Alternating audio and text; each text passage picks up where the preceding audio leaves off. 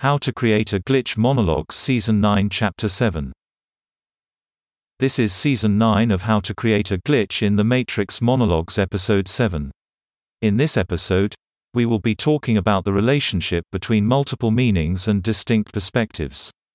Now, it is true to say that in social interaction, individuals will form contradictory perspectives of meaning according to the tension levels in their bodies.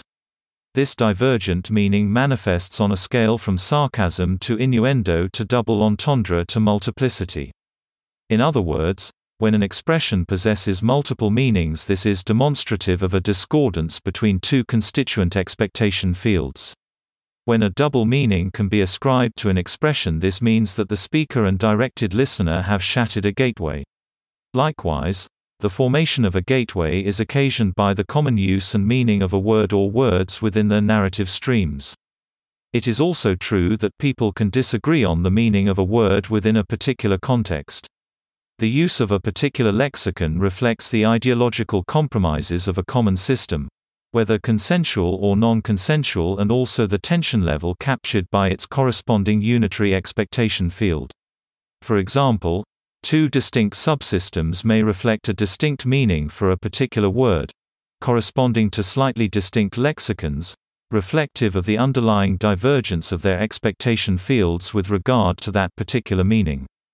It might be possible for example to analyze a system by a. the number of distinct lexicons within it, b. the number of distinct divergences between those lexicons. This would give one an understanding of how many discordances there are and possibly enable one to map them out, producing a subsystem map. As tension is created by the production of ground, its transition from introspection to the thinking of thinking, simulacrum, we can see that fundamentally, the tension level corresponding to multiple levels of meaning reflects junction points within the stream of collective consciousness, permitting expression, identity and individuality.